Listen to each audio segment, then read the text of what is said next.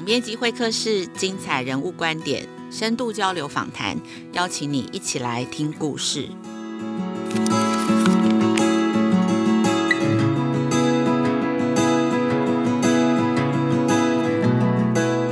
大家好，欢迎收听总编辑会客室，我是雅慧。今天会客室的贵宾呢是岳阳访问哦，是今年亲子天下教育创新国际年会的讲者塔尔班夏哈。他是哈佛大学史上最受欢迎的正向心理学教授，曾经在哈佛大学开设正向心理学和领导心理学的课程，分别获选最受欢迎课程的第1还有第3名。在当年每学期选修的人数超过学生总数的1/4。他现在呢是创业家，也是教授，创办了幸福学院，也在美国纽泽西州的一所大学开办了第1个幸福学的硕士学程，培育未来的教育家跟领导者。班夏哈谈到现代父母的教养，他观察现代父母太害怕孩子失败，保护得太好。他提醒小孩必须要跌倒才会学会走路，学校这个机制若是不能容许孩子失败，等于就是设计给一个不存在的乌托邦。今年年初出版了《更快乐的选择》中文版，这本书呢不是教大家如何追求快乐，而是透过科学的资料还有研究，告诉大家人生的任何时间点都有机会选择更快乐。快乐不是人生的目的跟终点。班夏哈是今年亲子天下年会的主讲者之一。9月初，他接受了亲子天下的专访，精彩的访谈跟大家分享。塔尔你好，全球的中小学老师都正面临着巨大的挑战哦。以台湾为例，在外在，老师面对新课纲上路，还有立法禁止处罚学生，必须要正向管教。一个很大的典范转移哦，尤其在后疫情时代呢，学生沉迷网络的情形也越来越严重。在内在呢，老师们也承受很大的身心压力。请问在这样艰难的状况下，要怎么样可以帮助老师更快乐？ The first thing, it's important for teachers, if at all possible, to connect to purpose, to remind themselves why in the first place.They went into teaching. 首先，请老师尽可能回到初衷，去和当初自己选择这个工作的意义感连结。因为很多的时候，特别是在有压力或者是充满挑战的时候，我们会忘记为什么自己要做现在正在做的这件事。我自己曾经也经历过这样的怀疑。在大学任教的时候，我做的事情之一就是帮助老师成为更好的老师。曾经有一位老师问我，已经看过我对学生上了10次同样的课，讲同样的内容，但是为什么我每次都还是很兴奋，好像讲的是全新的内容。他问我，你是怎么办到的？我的答案听起来很容易，但执行起来却不简单。就是我在上每一堂课之前，无论我讲的是100次的课还是我第一次上课，我都会花1分钟甚至更短的时间去连接我为什么要做现在所做的这件事？这件事对我的意义是什么？如果做到这一点，每花1分钟反思，确实可以帮助我们对应挑战。所以第一件事就是要去连结你的目的。第二，人们对压力存在很多的误解。压力是每个人生活中不可避免的一部分，当然也是老师生活中不可避免的一部分。不过压力本身并不是一件坏事。就像我们去健身房练举重，当我们举重的时候，我们的肌肉会受到压力。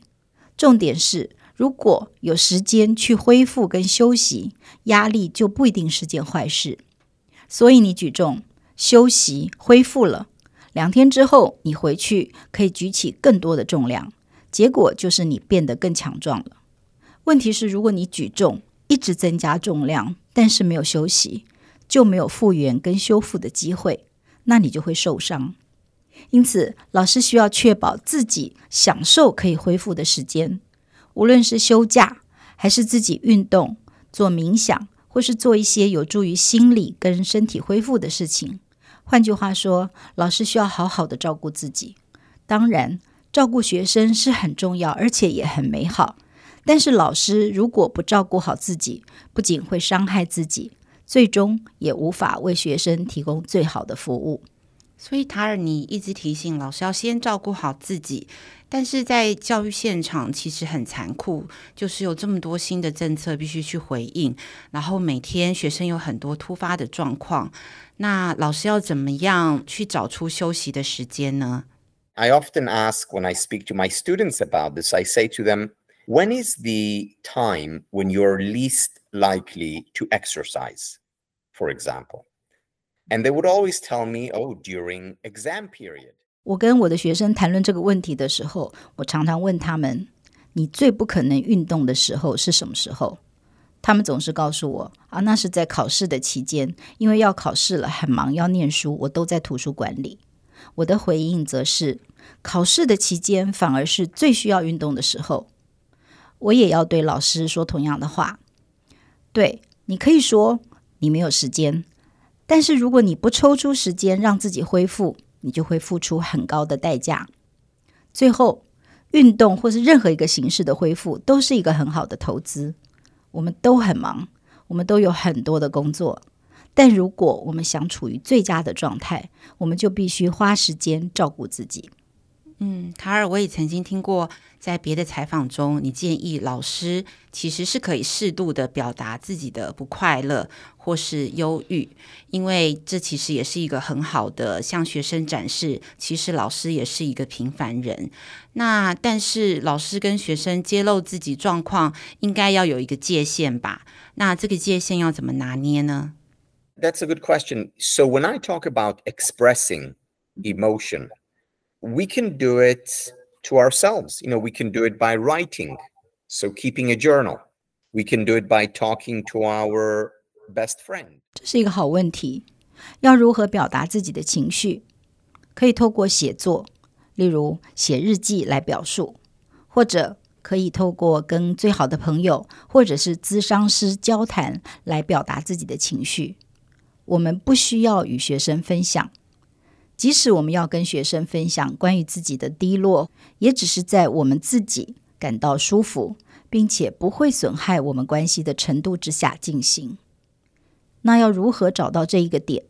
这取决于老师，取决于学生。表达情感是不可以少的，关键不是我们要不要跟学生一起做，关键是我们找到一个出口，一个可以表达我们情绪的地方。塔尔，我想请问哦，就是你这次在这个更幸福的选择的书中，其实提到追求幸福其实是一种全人的幸福，那追求学习的幸福其实是全人幸福当中的一环。那你也提到要追求提升学习的幸福感，其实非常重要的是要培养这个好奇心。然后那怎么培养好奇心呢？其实透过提问来培养好奇心是一个很具体的起点。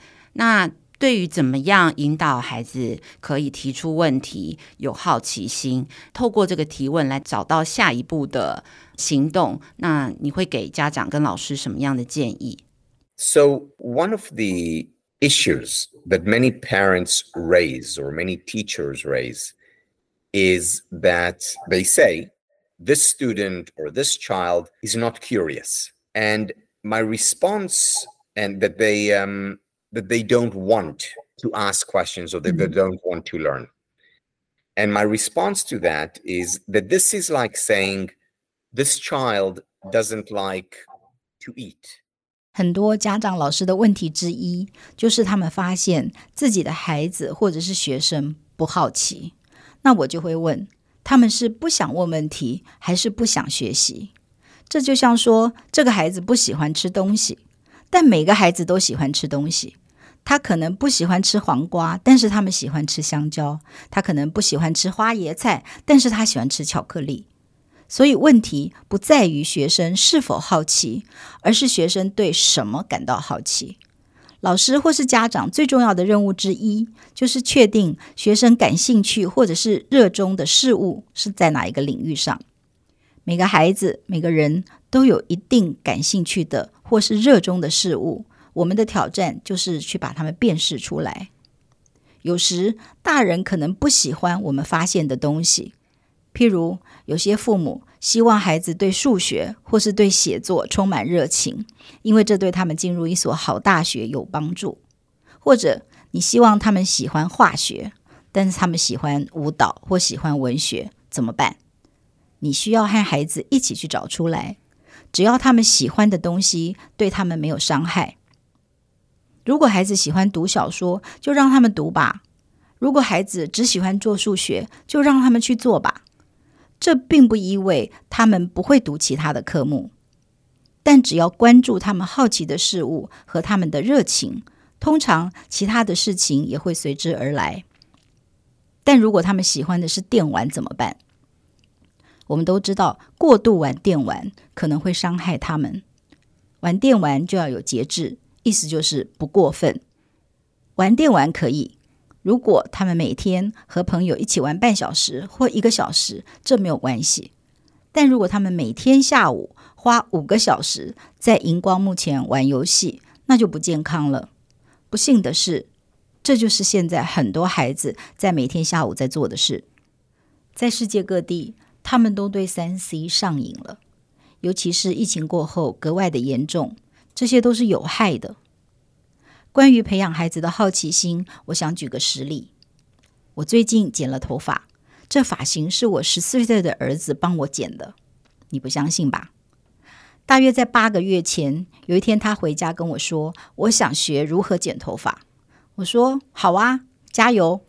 于是他在 YouTube 上找，结果他真的看着 YouTube 学会了如何剪头发，然后他拿到了剪刀、剃刀跟所有的工具。他真的很喜欢帮人剪头发。今天他去一家理发店，自愿在那里学习，所以我们也会鼓励他。我不会告诉他说，儿子，你在电脑上面很出色，你不应该去剪头发，你应该去做数学。我当然希望他成为一名好学生，我不会让他不及格或者是休学。但如果他不愿意的话，他也不必做那么多额外的学科的练习。6个月前，他其实是对比特币非常热情，但现在他非常热衷于剪头发，所以他去做了很多的研究。关键就是要跟孩子一起努力，让他们能够追求自己的热情。透过这些热情，他们学习了，而且学非常多。塔尔，我在你的书里头有提到，印象很深刻，就是你提醒，其实在这个时代，阅读的时候格外需要学习慢读。那我就很好奇，因为现在的讯息非常的多，大家都说是一个资讯超载的时代，那为什么你还会建议要慢读呢？ I'm not against reading quickly and skim reading if in addition to it we also engage in slow reading. In other words, use both muscles. And there are two different kinds of muscles that are important for different things. 我并不反对快速阅读或者是略读，但是我会另外带我的学生进行慢读。换句话说，同时使用2种阅读的肌肉，训练2种不同类型的肌肉，对于不同事情非常重要。当今教育系统的问题，我在哈佛读书的时候，甚至在高中的时候就经历过，那就是我们有太多的东西需要阅读，以至于没有时间深入阅读。只有极少数的老师对我说，我不在乎你今年或者是这一周读100页，你只要阅读这一段或是这几页就好，但要仔细阅读。当我们仔细阅读的时候，我们学到的是最重要的技能，例如如何思考、怎么分析、如何真正的理解，不仅是文字，还有人、我们的生活以及我们面临的问题。现在的学校不再教授这项技能，或者是说教得不够。慢读、深度阅读、分析、深刻、缓慢、严肃的反思，这些都非常的重要。那什么样的书值得慢读呢？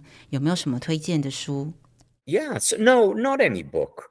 But, you know, if you read the gossip column in the newspaper, I don't think it's important to read that. I don't think it's important to read it, period. But if you do read it, it's okay to skim it. 当然不是任何书都值得慢读。我认为报纸上的八卦专栏或者是体育报道，浏览一下就可以了。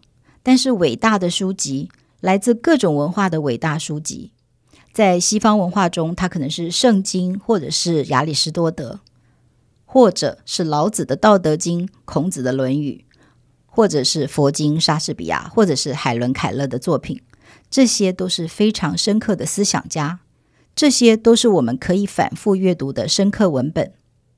举个例子，我读过道德经也许在50次到100次之间，我是慢慢的刻意的读，而且是我自己想读，没有人逼我。上个月我和我19岁的儿子一起读了这本书，每次我读它都会对它有更好更深入的理解，我为我的生活选择了更多的东西并应用它们。当你快速阅读如此伟大的哲学，甚至只阅读一次的时候，你无法理解这一点，你需要阅读并且一再的重读。这跟今天学校的教学方式不太一样，因为学校涵盖很多材料。我并不是说我们不需要涵盖很多材料，但我想说的是，这只是教育的一部分，只是训练一种阅读肌肉。但是学习如何深度的读，慢慢的刻意的读，却是另外一种阅读的肌肉。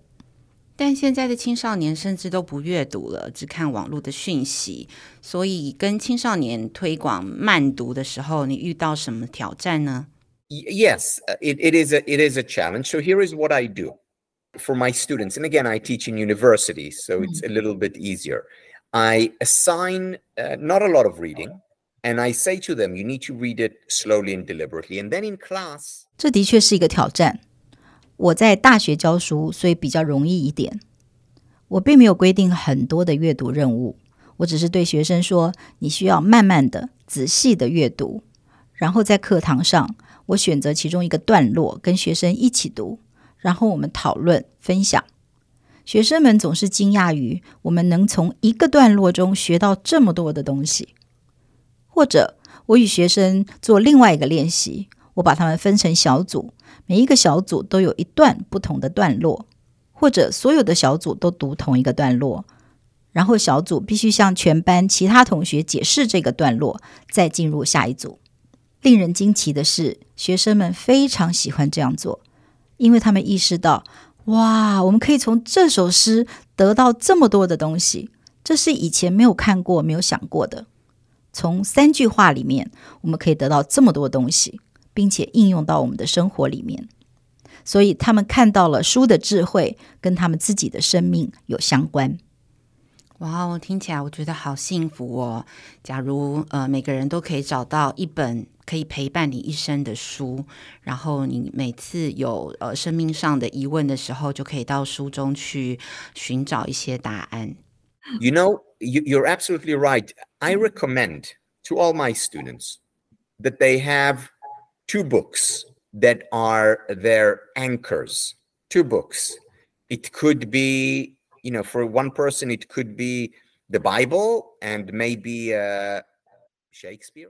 对，真的是很幸福。我会请每位学生推荐2本书，这2本书是他们生命中定锚的书，可能是圣经、莎士比亚，或者是海伦凯勒的乐观态度，也许还有老子的道德经。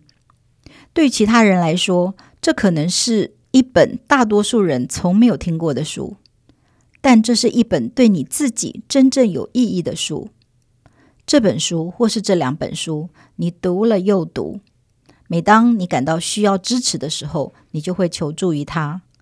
我要自己去找这本书。谢谢你的建议。最后一个问题是关于犯错，因为家长跟老师都非常害怕或是很担心，然后会尽一切的努力防止学生或是孩子去犯错，但是你对失败的态度其实是跟这些想法是很不一样的，可不可以跟大家分享一下你对于失败的看法？ You know, I'm originally from Israel, as you know, and many people ask me, you know, why Israel, you know, such a small country, and yet it's considered the startup nation. You know, it has more companies that are being formed and created than based on its size, I mean, there are only 8 million people, more than any other place in the world. 我来自以色列，很多人问我，以色列是一个这么小的国家，只有800万人口，却可以孕育出那么多的新创公司。我认为主要的原因是以色列人整体上并不害怕失败。我有很多创业的朋友，大多数的时候他们都会失败，但是最后失败了很多次之后，他们都会成功。这适用于有创造力创新的公司，也适合于学习，尤其是在学习发展常见的能力的时候，譬如走路的能力。如果父母总是扶着孩子不让孩子跌倒，孩子就学不会走路。你需要跌倒才能学会走路。小孩学吃饭，需要先吃得一团糟，然后才能学习如何正确的吃饭。在人际关系上也一样，最好的关系不是没有失败没有冲突的关系，相反的，在很多失败和很多冲突之后，合作伙伴才了解自己跟彼此。有关于领导力的研究也显示，最好的领导者是那些尝试、跌倒再站起来的领导者。在学校里，如果孩子没有机会一次一次失败，就不能为他们未来的生活做好准备。我们是为某种理论上不存在的乌托邦做好了准备，在那里我们可以毫无失败的学习。因此，如果学校真正致力于教育，并要为学习生活做好准备，就需要成为一个安全的空间，让孩子是被鼓励的去经历失败。好，那延续你的回答啊，那我想请问，学校应该要创造让学生有安全感，可以练习失败的一个环境，但是其实现在的教育系统其实是用考试还有分数来评断孩子的学习成果，甚至决定他们要进哪一所大学。在美国是如此哦，每一个高中生如果想要进哈佛大学，就必须要有完美的高中在学成绩。然后那在台湾其实情况也一模一样，所以在这样子的情况下，你对于老师、家长跟学生有什么样的建议呢？ You know, my wife also taught at Harvard. And when people hear that, they say to us, oh, both of you taught at Harvard, so your children will go to Harvard too. And my answer to that is, I don't care. 我太太也在哈佛教书，大家就会对我们说，啊，你们夫妻都在哈佛教书，所以你们的孩子一定会进入哈佛。我的答案是，我不在乎。